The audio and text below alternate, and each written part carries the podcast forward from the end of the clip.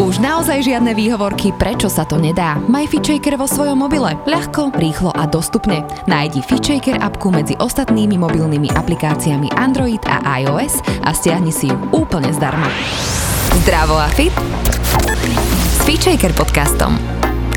Tento podcast ti prináša virtuálne fitko FitShaker.sk, kde nájdeš stovky videí s profesionálnymi lektormi a fit inšpiráciu v podobe množstva skvelých receptov, článkov a kníh. Ahojte, pozdravujeme vás, dnes je tu so mnou Nina Menkinová, vitaj. Ahoj Adri, ďakujem za pozvanie. Ty si už u nás bola, rozprávali sme sa myslím, že na tému yoga a stres a, a úzkosť. Dnes to bude trošku uh, iná téma, budeme sa rozprávať o uh, vzťahu matka-céra, ktorý je teda naozaj veľmi, veľmi zaujímavý, takže sa na to teším. Ale chcela by som povedať o tebe, že ty si terapeutka a, a joginka a mne sa veľmi páči, že ty prepájaš ako keby tú terapeutickú prax práve s tou jogou.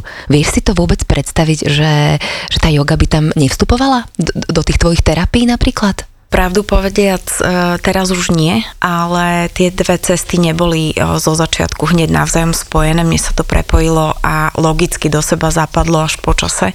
Ja som ich práve že sa snažila vždy striktne oddelovať, lebo mi prišlo, že jogujúca terapeutka, že či to vôbec bude priateľné pre tých ľudí, ktorí budú ku mne prichádzať, lebo ja som začala z tej biznisovej komunity alebo z tej manažerskej komunity, keďže ja som robila v poradenstve Čiže to bola trošičku iná komunita ľudí a, a myslela som si ako koučka, že koučka v e, legínach na jogovej podložke nie je úplne to, to čo oni chcú. A potom mi to tak um, celé do seba zapadlo, že teraz už si to predstaviť neviem, že by to bolo oddelené a práve teraz myslím si, že využívam tú synergiu. Ale využívaš uh, synergické aj ďalšie uh, prístupy.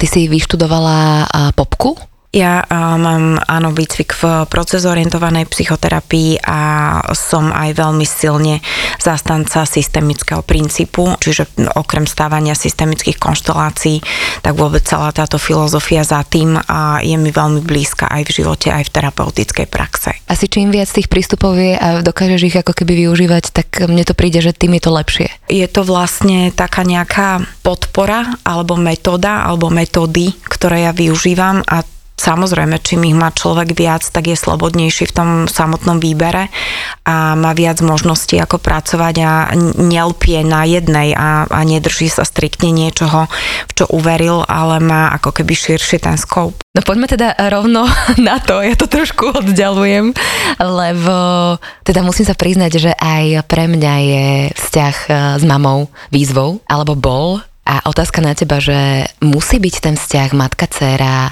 naozaj dobrý? Že dá sa mať dobrý vzťah sama so sebou a pokiaľ nemám vyriešený akoby ten vzťah s maminou? Veľmi dobrá otázka a ja som tiež samozrejme dcera a ten vzťah s mamou je pre mňa tiež veľkou výzvou, lebo ja možno, že ani nepoznám človeka, ktorý pre ktorého výzvou úplne nie je. A tým nechcem povedať, že je to vždy vzťah náročný, ale možno aj keď je príliš dobrý, tak um, aj tam za tým sú schované veci. Takže ja ho označujem sama aj ako človek, aj ako terapeut, aj ako dcera ho označujem za naozaj jeden z naj najkomplikovanejších vzťahov, dokonca komplikovanejší ako partnerský. A to už je čo povedať. A to už je čo povedať, áno. Je to vzťah, ktorý potrebujeme mať do určitej miery vyriešený. Ja nehovorím, že musí byť dobrý, alebo že musí byť harmonický, alebo že musí byť vždy plný lásky a pochopenia.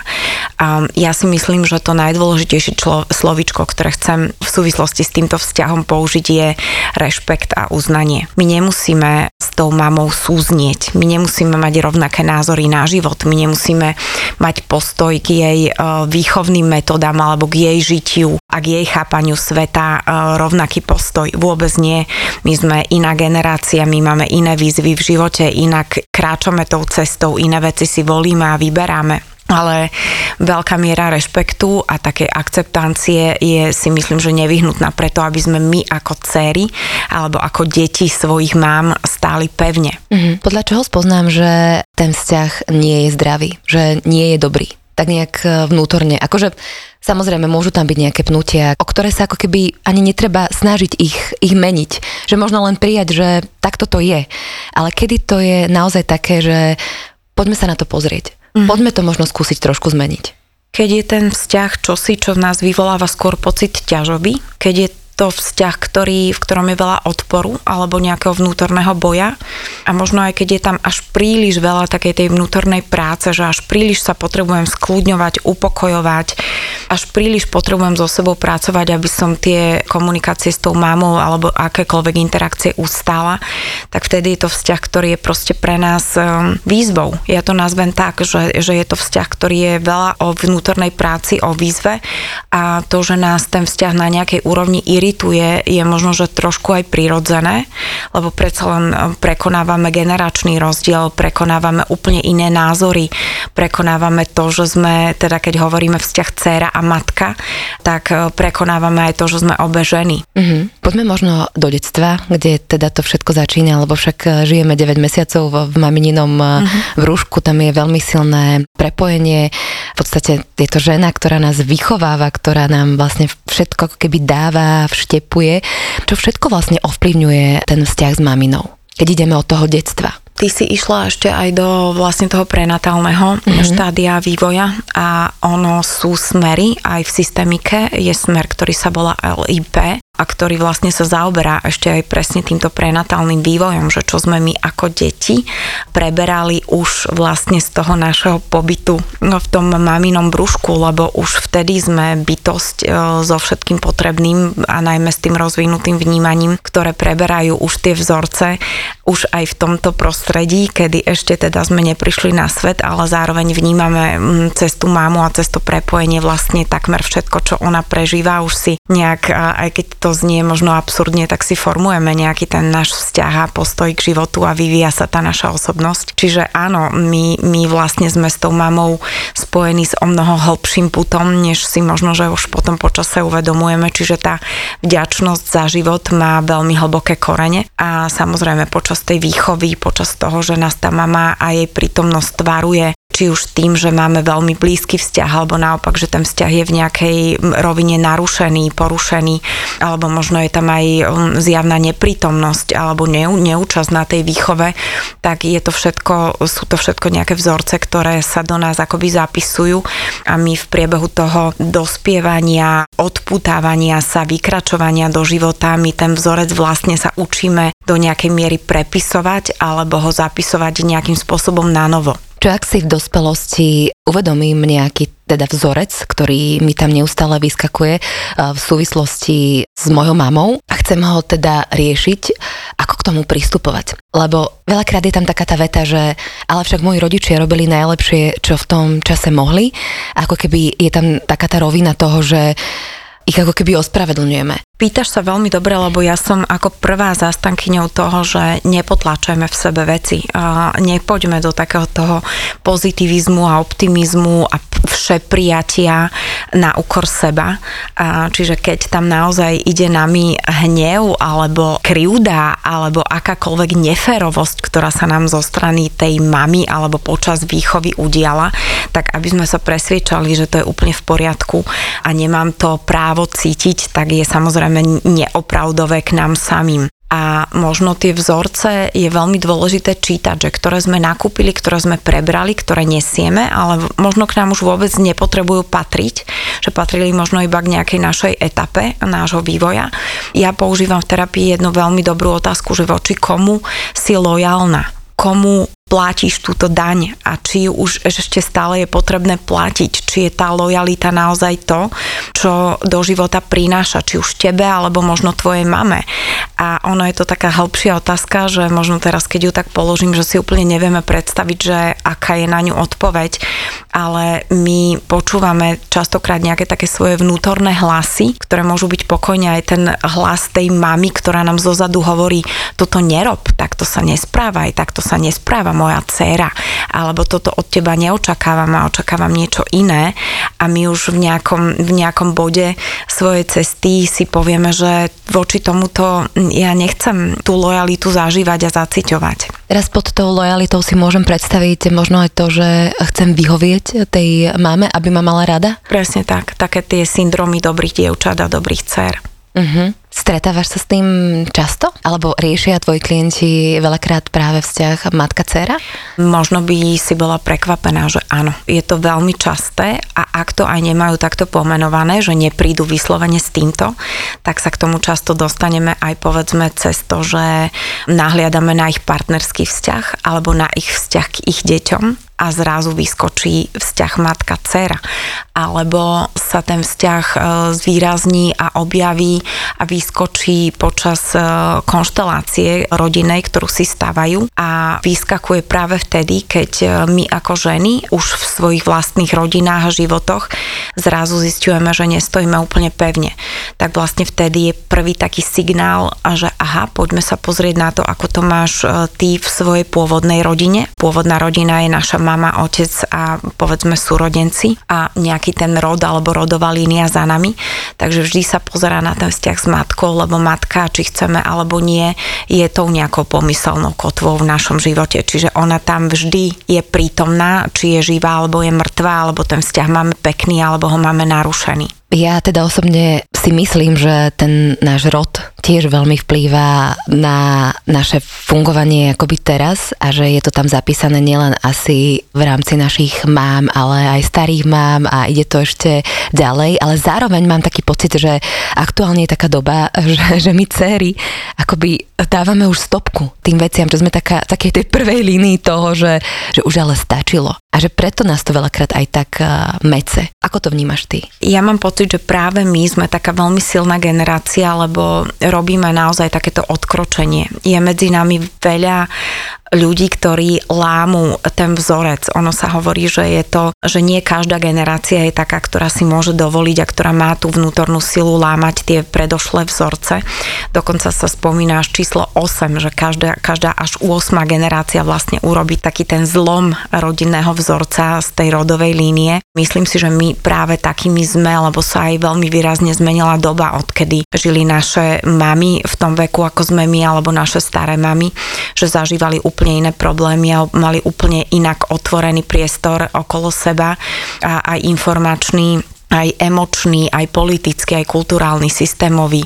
Čiže naozaj nám sa to všetko pootváralo možno až príliš mm-hmm. a my tým pádom máme toľko informácií, toľko priestoru na práce, prácu so sebou, s informáciami na okolo, že my už to, nás už to ženie do toho, že to robiť proste musíme. Ešte chytím to, čo si povedala aj o tej rodovej línii. Je pravda, že vlastne sa možno my našim konaním, povahou, vzťahujeme viac k tým našim starým mamám, než k mamám samotným. A že mm-hmm. práve tam je ten pohľad aj tej starej mamy na svoju vnúčku, aj tej vnúčky smerom späť taký o mnoho láskavejší a príjmajúcejší, že s tou mamou je možno častejšie zjavný práve taký ten odpor a takéto vybudovávanie, teda vydobíjanie si toho, že ja už chcem tento vzorec lámať, ja už nechcem žiť ako si žila ty, alebo ako moja, ako naša babka a prababka, že ja už to chcem urobiť inak.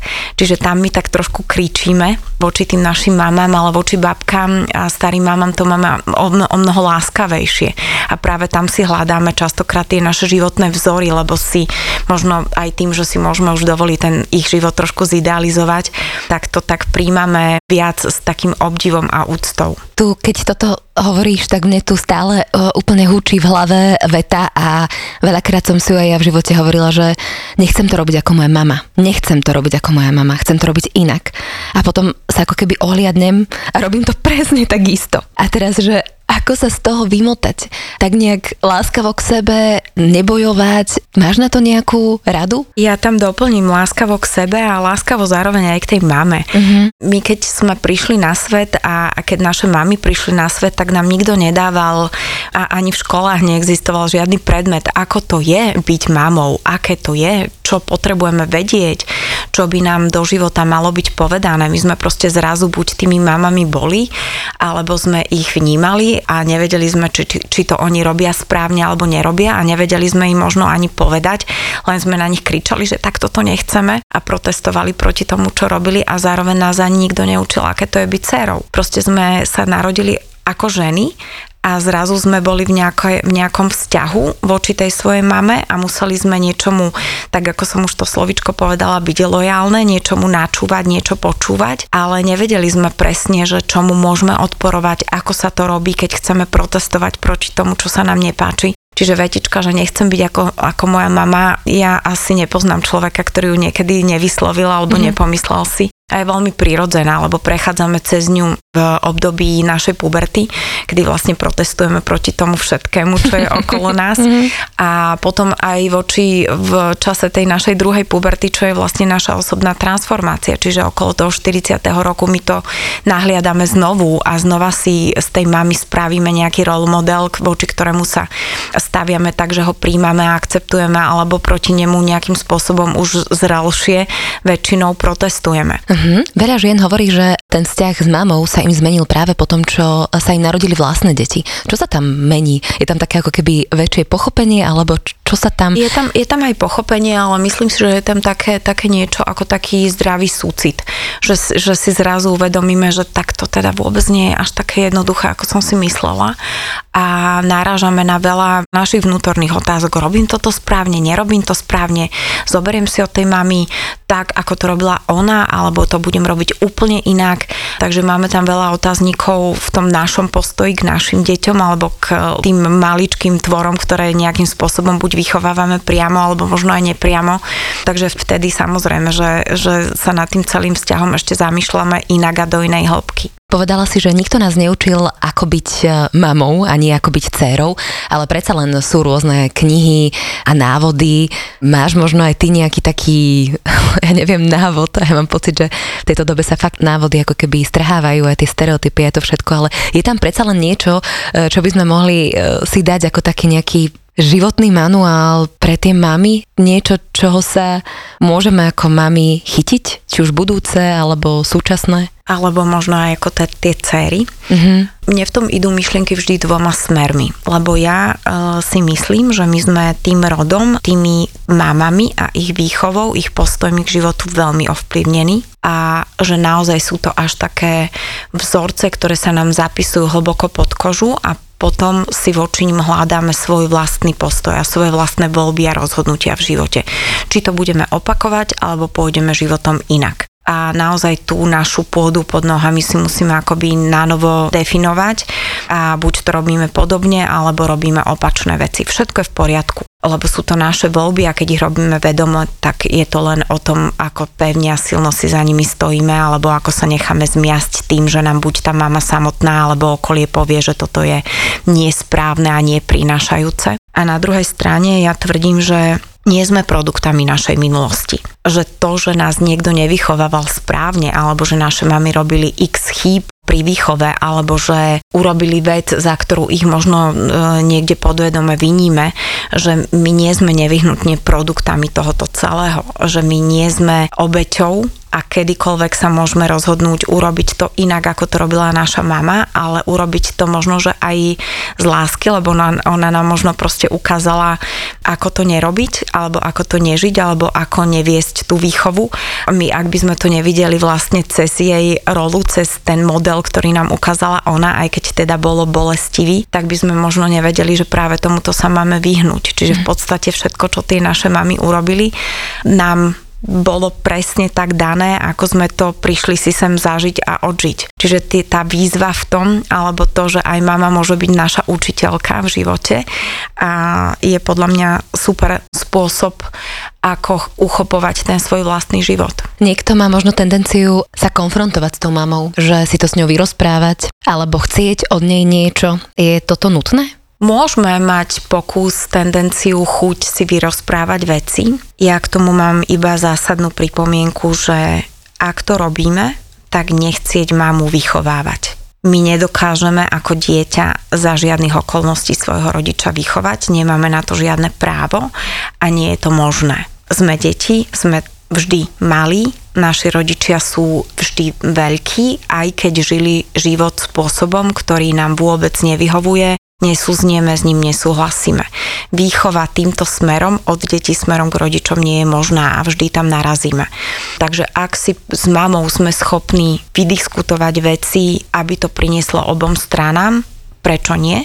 Je za tým skrytý môj veľký obdiv, ak to tieto dve ženy navzájom dokážu, lebo je to náročné ale vyhýbajme sa očakávaniam, tendenciám k vychovávaniu alebo vysvetľovaniu svojim mamám, ako by to mali robiť, aby to bolo fajn. A možno ešte dodám, stanoviť si hranice ako dcéra alebo ako matka svojich vlastných detí voči mojej mame ako ich starej mame je úplne čosi iné, než e, tendencia vychovať. Mm-hmm. Máme právo si stanovovať hranice proti mame, ktorá mi poviem to tak možno nie pekne, lezie do výchovy alebo mm. lezie do môjho prostredia alebo lezie do mojej súčasnej rodiny. Tam mám právo povedať, mami, nie, prosím, nerob to, prosím, rob to inak, um, ja toto nepotrebujem. Čiže vyhraničiť, ohraničiť si svoj priestor, kde už tvorím ja nové vzorce mojej rodiny, to je úplne v poriadku. Robiť to však tak, aby to nebolo cez doslova odpor, ale možno skôr cez taký odstup alebo nadhľad. Čo keď tá mama to napriek tomu nechápe a neuvedomuje si, že tá dcéra má už svoj vlastný život a že najlepšie, čo môže urobiť je, aby ju pustila do toho života s dôverou a jednoducho lipne na tej cére. No a ako, ako, sú... ako môže zareagovať tá dcéra, lebo no. to už mi tak zasahuje do takej témy možno, že toxické mamy, ja to slovičko nemám veľmi, veľmi mm-hmm. rada. To som a... tak si ja pracovne pomenovala. Hej, hej, hej. A ono sa teraz veľa, veľa, veľa používa, takže buďme in a používajme ho. Len um, ja s ním úplne nesúzniem. A toto je práve bod, kedy naozaj, že aj tie ženy prichádzajú do terapie, alebo to nejakým spôsobom rozoberajú a riešia v svojich životoch. Ak, akým spôsobom to mám ja tej mame povedať, aby to ona nezobrala osobne, aby tam nevznikol práve ten odpor a tie kleše, tie vzájomné vzájomné nedorozumenia, alebo vyarendovať si svoj priestor voči niekomu, koho zámer je, že veď ja chcem iba pomôcť, veď ja vám chcem to najlepšie, veď ja vám chcem priniesť môj pohľad, uh, už ktorý veľa videl a veľa zažil, tak voči tomu hovoriť nie, ja to nepotrebujem, mm-hmm. ja to nechcem, mňa to irituje, je veľmi náročné. Čiže tu nájsť tú správnu mieru komunikácie. Ja trošičku si trúfam povedať, že ono to bez toho, aby to nejakým spôsobom bolelo obe strany a aby prešiel tento vzťah znova nejakým prerodom, úplne nie je možné.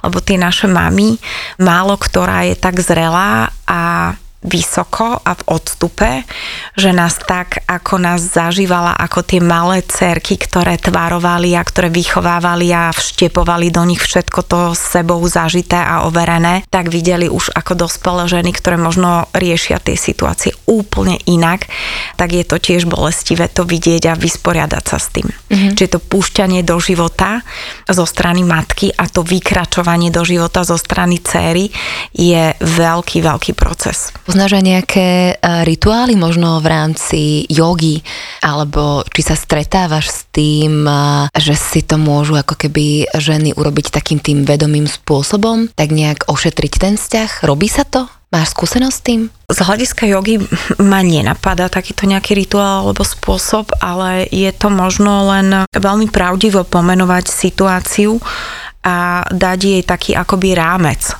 že mami, teraz to proste potrebujem nastaviť, bude to pre nás bolavé, ale ja ti potrebujem povedať, ako to ja potrebujem mať a bez toho, aby som ťa vychovávala, alebo bez toho, aby som chcela zahadzovať to, čomu veríš ty. Mm-hmm. Ja mám aj pocit, že tie deti, ktoré sa rodia, možno, že už aj my, teraz nechcem akoby uraziť tú staršiu generáciu, tak eh, prichádzame s takým iným vedomím a nazeraním, to, čo sme sa v podstate už eh, bavili a možno aj s takou istou dávkou presne toho nadhľadu. A napriek tomu, že ho máme, tak to nevieme vysvetliť tým mamám, že, že je to inak. Ako je si to, to oni myslia. Je to pravda, lebo si zoberme len vlastne to, že my sme sa ešte stále, teda myslím možno na teba a na mňa, lebo sme vekovo veľmi podobné, my sme sa ešte rodili do sveta, v ktorom tie informácie neboli bežné, kde sme ešte stále boli veľmi úzko spätí s tou generáciou predtým, ktorá bohužiaľ tie informácie mala veľmi oklieštené a verila iba tomu, čo im bolo priamo ukázané. My už sme vlastne v priebehu nášho dospievania a už tej zrelosti udalosti už toho dospelšieho, dospelejšieho veku prešli extrémom, že zrazu nám ten svet bol ukazovaný z možno príliš širokej šírky. Tie informácie boli na každom rohu, boli nesmierne ľahko, ľahko dostupné, boli častokrát metúce, lebo mohli sme ich nájsť tam, tam, tam a, a, a bolo to až príliš široká paleta, z čoho sme si mohli vyberať a stále je to tak. Len tie naše deti, alebo tá generácia, ktorá už prichádza, je tu po nás, tak oni už možno majú lepší taký mechanizmus toho, že ako vyberať a ako s nimi pracovať, kým my sme boli zahltení tým všetkým a my sme možno, že úplne prvotne ani nevedeli, ako s nimi pracovať. Čiže aj treba brať možno do úvahy aj to, že v akej dobe sa rodíme a v akej dobe sa čo na nás lepí a akú máme schopnosť aj selektovať, mm-hmm. čo zoberieme a čo nezoberieme. Čiže vlastne ten rozdiel medzi tým, že čo zažívali naše mamy a čo zažívame my v, možno v podobnom veku života bol tak diametrálne odlišný, že aj ten spôsob komunikácie si myslím, že naše deti voči nám ako mamám budú to mať trošku možno jednoduchšie, lebo už tu mysel máme aj vďaka dobe, v ktorej žijeme otvorenejšiu, kým naše mamy tú možnosť nemali. Spomenuli sme akoby vzťah, e, kedy mama nechce pustiť e, dceru, ale potom tam býva aj opačná vec. A teda istá závislosť tej céry na tej mame. Ako sa možno vysporiadať s tým, alebo akú ty máš možno skúsenosť v rámci e, ľudí, s ktorými pracuješ? Tam sú práve veľmi prítomné tie očakávania, ktoré si spomínala že sú to cery, ktoré vlastne žijú a možno si to ani neuvedomujú, že tam je taká tá rola obete, že vlastne ja e, som od mami nedostala, alebo naopak dostala som priveľa a mhm. nechcela som. Čiže my do tej obete, to je teraz je to tak veľmi často skloňované slovičko, ale nie každý tomu úplne rozumie, alebo nie každý to naozaj chytá. Že čo to je byť v obeti, lebo niekedy aj keď e, sa rozhodneme kriudiť e, všetkých naokolo, alebo viniť všetkých naokolo za to, že ja som taká, aká som, tak už to je obeď, lebo už je za tým ako keby skrytá tá polarita obeď a výnik a mne je vlastne v tej obeti aj celkom dobre, lebo za všetko, čo ja žijem a ako to ja žijem, môže moja mama alebo teda moji rodičia a už je to pozícia o nesile, o nemoci, o nesamostatnosti, ktorá je veľmi zjavná a v ktorej nám väčšinou, teraz to tak zo všeobecným býva celkom dobre, lebo nie sme za ňu zodpovední. Čiže rola obete je, keď sa vzdávame zodpovednosti. Mne tam príde také dosycovanie niečoho, čo mi chýbalo v detstve, že tá mamina mi nedávala toľko lásky lásky, lebo sama ju možno nedostávala a teraz to ako keby celý život chceme od nej ťahať na takej šnúrke, že tak daj mi, daj mi, daj mi, daj mi teraz. Tak. A je jedno, či mám 30, 40, 50 rokov. Deje sa to presne ako to opisuješ a vlastne za mňa je tá zrelosť bez ohľadu na to, aké sme mali detstvo, akú sme mali výchovu, tak jednoducho schopnosť od toho odkročiť. Áno, priznať si, pomenovať to, aj sa hnevať, aj odporovať voči tomu, že nebolo mi dávané, bola som používaná možno na niečo, stála som, alebo bola som postavená do role, kedy som kompenzovala máme partnera, alebo čokoľvek, čo sa tam mohlo diať e, na úrovni naozaj tak takého zneužívania, používania krivdy, neferovosti, nespravodlivosti, ale zároveň zrelými sa stávame vtedy, keď vlastne od tých krivd dokážeme odkročiť a povedať si, že áno, dialo sa mi to ale nemusí sa to so mnou ťahať celý život a ani ja nemusím byť doživotne tá, ktorá stále potrebuje doplňať nejaký pohár, ktorý mám pocit, že nebol naplnený. Mm-hmm. No ale toto mi, vieš, ako keby ide o to ťahanie lásky, mm-hmm. ktoré ale v podstate nie je láskou, lebo za tou láskou v úvodzovkách je nejaká krivda alebo niečo, niečo podobné. Presne tak. A tam asi možno je dobré hovoriť o nejakom prijatí alebo odpustení a ty ako terapeut máš možno nejaké mechanizmy, ktoré vedia nám, dcerám, pomôcť odpustiť tým mamám, mm. ale nie také, vieš, lebo máme, že príjmam ťa mami a odpúšťam ti a vlastne ja už to mám úplne vybavené, veď to už je dávno za mnou a potom zrazu ti tam niečo ešte krásne povyskakuje. Tak či možno vieš dať také nejaké návody? No, ja sa trošku usmievam, lebo ja to slovičko odpustenie mm-hmm. vo všeobecnosti, ja mám k nemu taký trošku možno kontroverzný postoj. Hovor, ja, toto ja, zaujíma. Ja veľmi neverím v to, že našou úlohou je odpustiť mm-hmm. našim mamám. A z pohľadu systémiky odpúšťa niekto, kto sa stavia vyššie, kto považuje vlastne to, čo on robí za lepšie ako ten, komu by mal odpustiť čo je nesystémové, pretože tá mama prišla prvá, dala nám život a my sme prišli ako céry až druhé. Čiže my nie sme v pozícii odpúšťajúcej. My môžeme prijať. Čiže ja rada používam slovičko prijať, tak ako si to opísala ty, ja sa z toho tiež trošku smejem, alebo možno len usmievam, lebo ono to je veľmi bolavé a častokrát aj veľmi smutné, keď potrebujeme s niečím sa vyrovnať keď škrtneme to slovičko odpustiť, tak je to vlastne o tom, že a ja použijem ako príklad, e, lebo mne sa to veľmi pekne ukazuje v rodinných konšteláciách. Keď si staviame svoju pôvodnú rodinu, tak e, my máme možnosť nahliadať na ten mamin život úplne z inej perspektívy, než na ňo nahliadame z pozície céry. Keď vidíme to, čím naša mama išla, kráčala, odkiaľ vlastne ona prišla na tento svet, aká je jej rodová línia, mm-hmm tak máme nadhľad na tú situáciu úplne iný, ako keď na ňu nazeráme z priestoru a z pozície naš ako dcéra. Ten postoj je úplne diametrálne iný a my pokiaľ zacítime tú maminu prítomnosť v jej topánkach, ako to ja rada pomenúvam, tak zrazu dostávame úplne inú perspektívu. Mm-hmm.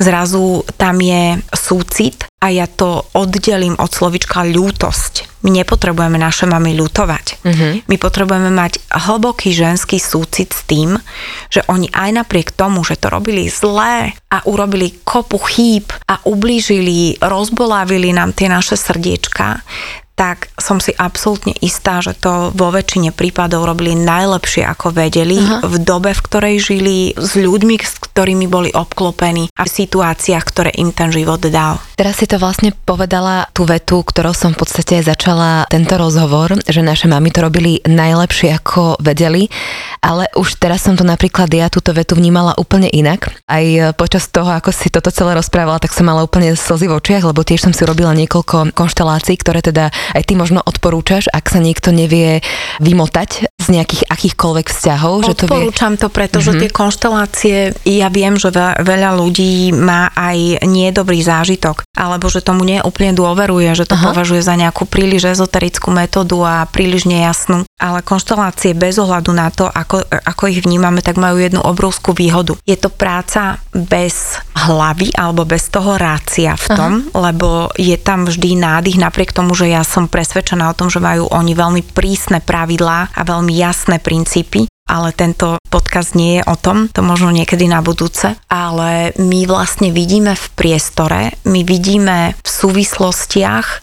ukázané to, o čom keď rozprávame, tak to nemáme úplne až taký priestor to zažiť a precítiť do takej hĺbky. Mm-hmm. Takže keď sa naozaj v priestore v pomocou iných ľudí postaví naša rodina konštelácia, tak tú rodinu vidíme z úplne iného uhla a je to o mnoho silnejšie a je to o mnoho také opravdovejšie mm-hmm. a mám to zažité aj sama na sebe. Samozrejme, že aj ako certifikovaný lektor systemických konštelácií, aj ako učiteľ toho princípu, tak som si stávala viaceré konštelácie svojej vlastnej rodiny, ktorej mi ako cére vôbec nebolo ľahko v situáciách mm-hmm. a takisto je vzťah s mojou mamou veľkou výzvou pre mňa neustále.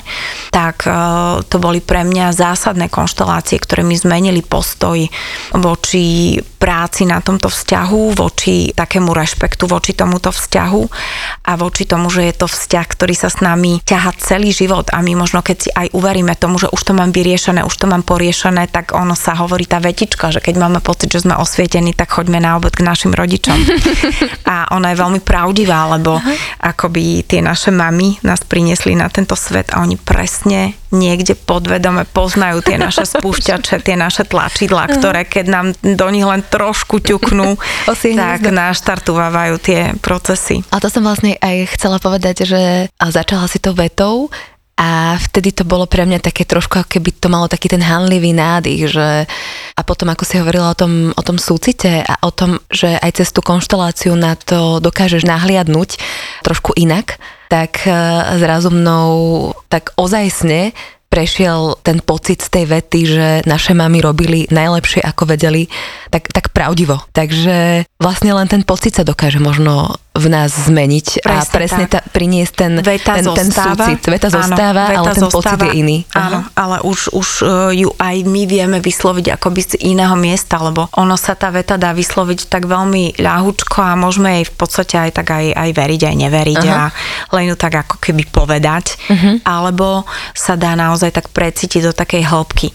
Ja poviem za seba, keď som si stávala rodinný systém a videla som, že tam stála tá moja babka a s jej os osudom, aký mala a, a vlastne tá predstava, že táto žena porodila moju mamu a moja mama porodila mňa a mm-hmm. sestru, že to bola taká zrazu úcta voči celému tomu rodu mm-hmm. tých žien, ktoré keď si predstavíme seba, ktoré stoja za našim chrbtom a je ich veľa, veľa, veľa, čím viac ideme do, do minulosti a tie ženy zažili všetko, zažili bolesť, zažili mhm. zranenia, mm. zažili mm. opustenia, zažili smrť, mm. zažili choroby, zažili nepohodu, zažili chudobu alebo čokoľvek, mm. alebo naopak zažili krásne veci, radosti a tak ďalej, ale že tam je zapísané všetko a my sme toho celého pokračovateľkami, ano. tak zrazu vtedy vzniká taká obrovská úcta voči tomu, v čom žijeme a do čoho sa rodíme. Ja mám tiež také dva silné momenty. Ja budem osobná, lebo však o tom to je, aj ty zdieľaš svoje veci. Keď nám v nemocnici umieral detko, on nebol nikdy, ja som vlastne s aj vyrastala, nebol nikdy taký dotykový. A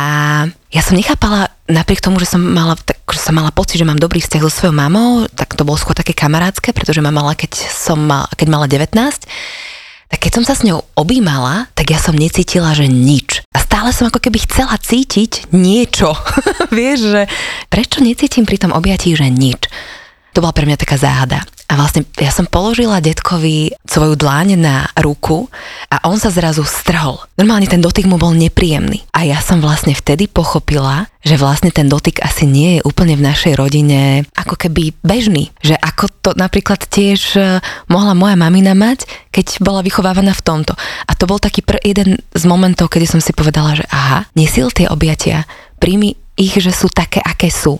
Presne tak. No. A ďakujem ti, že si priniesla taký príklad z praxe, lebo mnou tak rezonuje jedna počutá informácia, ktorá síce vtedy bola informáciou, ale ma tak prestúpila do hĺbky keď som si uvedomila, že vlastne dobu a systém, v ktorej žili naši rodičia a starí rodičia, poviem extrém, lebo my sme to tu na Slovensku už zažívali inak, ale ja som počula príbehy napríklad z Kambodže alebo z krajín tretieho sveta, kde bola napríklad tá politická situácia taká, že tá strana bola tak silná, že vlastne zámerom bolo trhať všetky vzťahy a mhm. putá. Že vlastne rodina sa rušila, pretože najväčší princíp a slovo a presvedčenie dňa tvorila strana ako taká. A tam sa diali extrémy, že sa dieťa trhalo od matky, že nebolo dovolené dojčenie, že neboli dovolené dotyky, že brat rušil pozíciu brata, otec pozície syna, že vlastne tá rodina bola cieľene tou stranou rozvracaná a trhaná, že čo si ako dotyk a dokonca aj priblíženie sa alebo objatie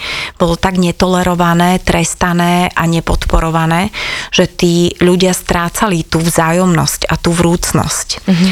A v takomto čomsi, ja to nechcem prirovnávať k tomu, čo sa dialo tu v krajinách, ktoré sú našou krajinou a okolitými, ale do určitej miery to tu bolo tiež prítomné. Takého človeka, to je ako keď si človek zoberie psíka z útulku, že prekonáva tak hlboko zapísané vzorce, že ten psík môže mať to najkrajšie, najlepšie srdiečko, ale nebude toto prítulné e, zvieratko a potrebujeme to v ňom deň za dňom, hodinu za hodinou nejakým spôsobom možno prebudzať a robiť ho dôverujúcejším, ale nikdy sa nebude podobať na mačičku, ktorá sa narodila v teple a v hniezdočku a, a bola opatrovaná a hladkaná a mm-hmm. dotýkaná od počiatku. Mm-hmm. Ale skvelé to uvidieť. Vieš, že Určite. aha, tak toto je. Určite. Alebo ďalšia taká vec, že, ktorú som si uvedomila. Mami, e, dúfam, že sa nehneváš, že, že toľko veci, ale ja si osobne myslím, že toto je ako keby to z tých našich životov, keď zdieľame, tak mne to príde ako keby to,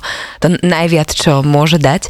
Tak e, mamina sa trikrát rozviedla. Ja si hovorím, že ty brďo, ja nechcem mať rodinu, že, že veď, veď to je hrozné, veď vieš, takéto veci. A potom si hovorím, že keď mám kamarátky, ktoré zotrvávajú celý život s mužmi v nefunkčných vzťahoch, tak si poviem, že wow, tu sa to už prepisuje, tu už si žena nenechá robiť proste zlobu. A tu sa to mení a má tu odvahu to meniť.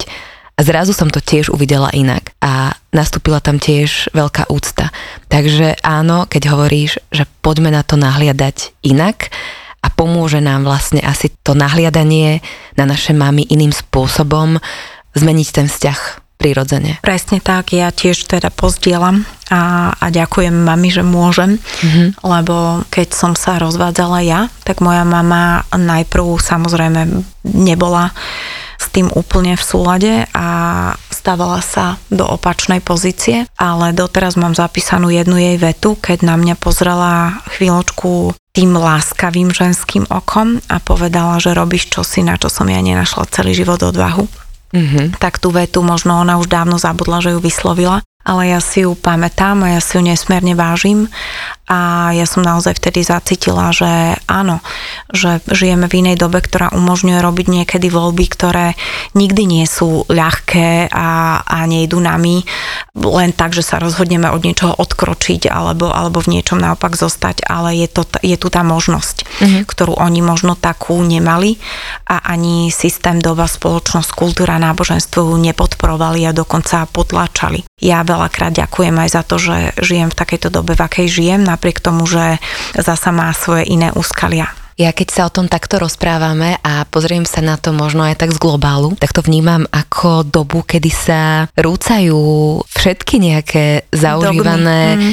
pravidlá v tom, že ako by sme mali žiť. A aj vo svojom okolí mám veľa žien, alebo ja to tak vnímam, že, že silných žien, ktoré žijú inak, ale je to veľmi náročné stále a máš pocit, že to asi bude možno aj narastať, to, že zrazu naozaj každý si bude dovolovať nejakým spôsobom prežívať ten život eh, tak, ako potrebuje? Ja ako prvá si myslím, že som človek, ktorý má rád slovičko inakosť lebo mám pocit, že v nás, v každom, či sme muž alebo žena, je čosi, čo sa nepodobá na to, ako to má ten druhý a ja som jej veľkou podporovateľkou. A zároveň nechcem ísť proti žiadnym princípom etiky, morálky alebo akýchkoľvek nejakých mm, presvedčení viery alebo náboženstva, v ktorom sme, ale mám pocit, že keď tá inakosť aj tak potrebuje byť žitá, alebo ona vždy potrebuje byť žitá a uznaná, tak um, je to cesta k tej nejakej vnútornej slobode a môžem ju robiť aj tak, aby som neubližovala svojmu okoliu,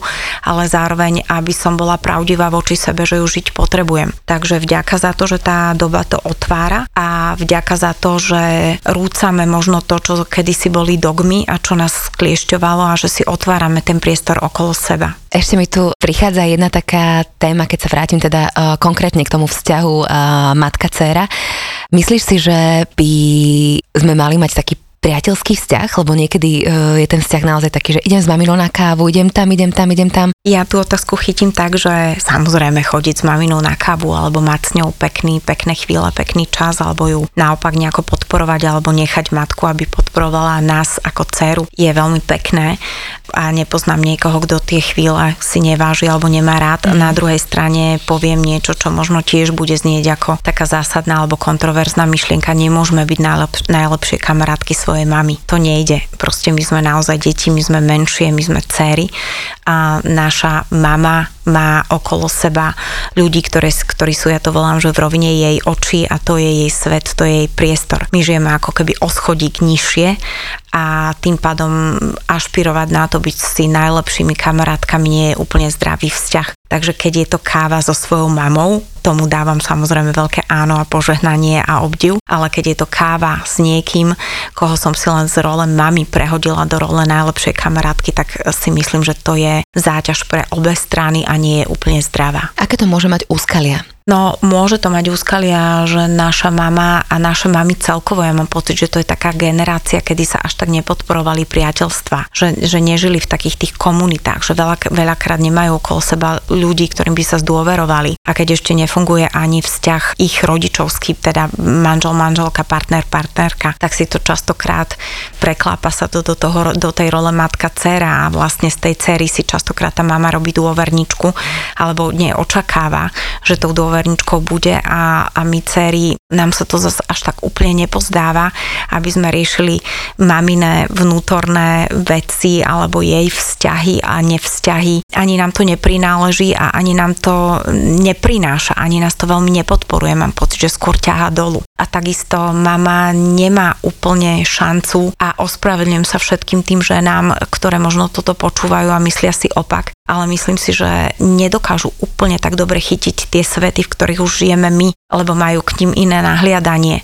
a zažívali niečo úplne iné. Takže myslím si, že to, že, že hľadať tam tú rolu tej najlepšej kamošky je, zopakujem sa, je to jednoducho záťažujúce. Dajme tomu, mamina, neviem, nemá partnera, už sme dospelé deti a teraz uh, tak sa aj súrodenci medzi sebou snažia akoby postarať sa o ňu v rámci nejakých sviatkov a možno nielen v rámci sviatkov, možno, že jej manžel zomrel, je to ťažká situácia, tá žena sa stáva babkou, starne, má, tá doba naozaj nie je možno úplne tiež jednoduchá, a ako sa možno vysporiadať e, s tým, aby to bolo takým zdravým spôsobom, tú mamu nezachraňovať, nechať jej tú jej silu, jej život, ale zároveň byť tou láskavou dcerou, kedy ju jej ako keby zdieľame možno nejaký spoločný čas alebo zážitky. Ja by som to možno ani krajšie nepovedala, Adri, lebo ty si povedala dôležitú vec, že podporovať tú rodinnú spolupatričnosť, ten oheň držať, ten oheň tej rodiny je nádherný a na druhej strane nezachraňovať toho človeka. Keď mama vyrastala v dobe, kedy sa komunity priateľstva, mm, ženské priateľstva nepodporovali, tak je oveľa, oveľa lepšie naučená znášať si povedzme tú samotu, než možno ona sama tuší, alebo než my vieme prijať a pochopiť a nechať ju v tej jej sile, že sa s tým vysporiadať. Aj keď tie mamy sa často stiažujú, nemám to komu povedať, nemám partnera, otec ma nepočúva, alebo tu už nie je, nemám kamarátky, tak to musím niekomu povedať. Ja mám pocit, že zachraňovanie je počúvať to sťažovanie sa a nezachraňovať je jednoducho nechať si uvedomiť, že, že ona tak v podstate prišla na tento svet, vyrastala tak, ona tu, ja to volám trošku takú, že vlčicu, ona ju má v sebe a nechať jej tú silu, že ona sa s tým vysporiadať svojím spôsobom. Čiže ak v tom není, ak v tom spolupatričnom, rodinnom, vzájomnom nie je tá potreba zachraňovať alebo kompenzovať jej čosi, je to úplne v poriadku. Ak sa pristihneme pri tom, že ideme byť záchranárky, už stojíme na nesprávnom správnom mieste. Ja mám pocit niekedy, že len to naše ego chce byť záchranárom, cítiť sa potom dobre, že vlastne v konečnom dôsledku my sami sebe robíme dobre, že ach, ja tu pomáham. Tak toto, keď si uvedomia všetci záchranári, že tam veľká časť toho ega je, tak vtedy svet začne byť oveľa zdravší. Teraz nehovoríme o hasičoch, dobre? Tak. Ešte posledná vec, ako vzťah s maminou ovplyvňuje partnerstvo? Ovplyvňuje, lebo vlastne partnerstvo alebo manželstvo alebo vytváranie novej rodiny, nového svojho hniezda vlastne znamená odkročenie od toho starého. Čiže my odkračujeme z našej pôvodnej rodiny a vkračujeme do našeho súčasného partnerstva alebo vzťahu a vtedy je to vlastne, nie je to robené nejakým rituálom, ak za rituál nepovažujeme svadbu, aj keď svadba v dnešnom ponímaní už má menej tých princípov toho, že odkračujeme od niečoho, ako skôr toho, že my velebíme to, že sme s tým partnerom a, a to vzájomnosť s ním, alebo to prepojenie, ale nerobíme tú svadbu, alebo väčšina z nás to nerobí ako odkračovanie zo starého systému. A tak um, vlastne my popierame to, čo sa vlastne vtedy deje, lebo my potrebujeme niečomu povedať nie a ahoj a vítaj, hovoríme tomu novému, do čoho vkračujeme. A to potrebuje byť pochopené na oboch rovinách. Aj my ako dcery, že vytvárame nový systém a teda dávame tam nové pravidlá, nové hodnoty, nové princípy a zároveň niečomu, čo nechávame za sebou, hovoríme nie, ale nie nie odmietnutím, mm. ale nie, že toto už nie je to, čo je pre mňa primárne, lebo vždy ten nový systém, do ktorého vkračujeme, čiže tá naša nová rodina alebo to naše nové partnerstvo je prioritné a toto niekedy prijať, či zo strany tej matky alebo toho rodiča, alebo nás, je práve ten bod zlomu, kedy ak to neprebehne so slobodou, s voľnosťou a s tým, že áno, dcera moja, kráčaj, samozrejme, vytvor si to podľa seba. Ja, ja to budem nahliadať, ja to budem podporovať, ja tam budem veľmi láskavá, budem možno aj zatvárať oči nad tým, čo tam podľa mňa nerobíš správne, mm-hmm. tak už tam vznikajú zárodky boja. Nina, ďakujem ti veľmi pekne. Ja navrhujem, že dajme možno ešte podcast o systematických konšteláciách, lebo je to tiež veľmi zaujímavé. Téma matka a dcera, veľmi pekná. Ja si len našim poslucháčom by som zaželala, teda nech sa im na tej ceste za dobrým vzťahom s maminou alebo s dcerou e, kráča dobre a ľahko. Najlepšie ako to ide a tebe ďakujem veľmi pekne, že si prišla. Ja ďakujem za možnosť, lebo táto téma je možno nie až toľko oslovovaná, ako by mohla byť. Takže Adri, ďakujem ti mm-hmm. veľmi pekne za priestor aj za výber tej témy. A možno aj ktokoľvek by mal akúkoľvek otázku, komentár, nejakú nezrozumiteľnosť v tom, ako som tie veci vysvetlovala, alebo ako sme to tu otvárali, mm-hmm tak ja ten priestor veľmi rada otváram, pretože on, myslím si, že teraz vytvoril aj veľa otázok a veľa takých spýtovaní sa vnútorných, že robím to dobre, mm-hmm. Pochopila som, čo tu bolo povedané, alebo zobrala som si z toho to správne, takže ja by som bola rada, keby tento podcast a tento náš rozhovor len otvoril ďalšie a ďalšie otázky a, a možno aj takú podporu nám všetkým, že poďme o tom len viac hovoriť. Mm-hmm. Možno, že aj na základe vašich otázok a nejakých e, vzdielaní môžeme e, sa tejto téme povenovať ešte aj hlbšie.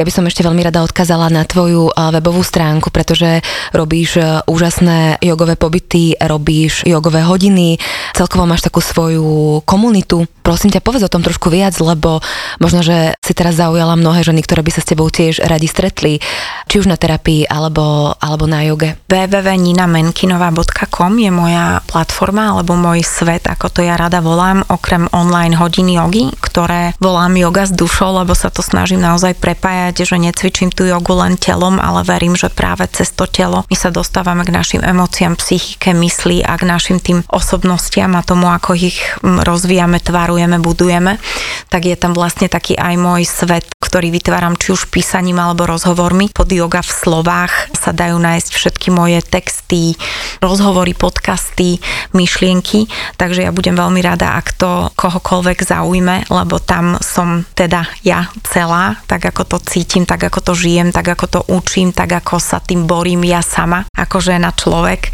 mama. Takže kohokoľvek, kto to zaujalo, ja budem len veľmi vďačná, ak, ak pôjdete ďalej a, a teda vítajte v mojom svete. Ja musím ešte povedať, že ty si trojnásobná mama a máš troch chalanov a na začiatku rozhovoru tak. som sa ťa pýtala, že na čo ty tvoji, to sú pubertiaci už aj poslúchajú a páčila sa mi tvoja odpoveď, že nie. Hej, tak... Uh... Ono, zase keby poslúchali, tak by to nebolo úplne ani pravdivé, ani ozajstné, ani prirodzené, takže samozrejme nepočúvajme tých našich rodičov, lebo v tom nepočúvaní je zároveň veľa poznania. Super na záver a ďakujem ti ešte raz veľmi pekne. Majte sa krásne, počujeme sa opäť na budúce. Ahojte. Počúvali ste Feature podcast. Ja som Adri Špronglová a teším sa na vás na budúce.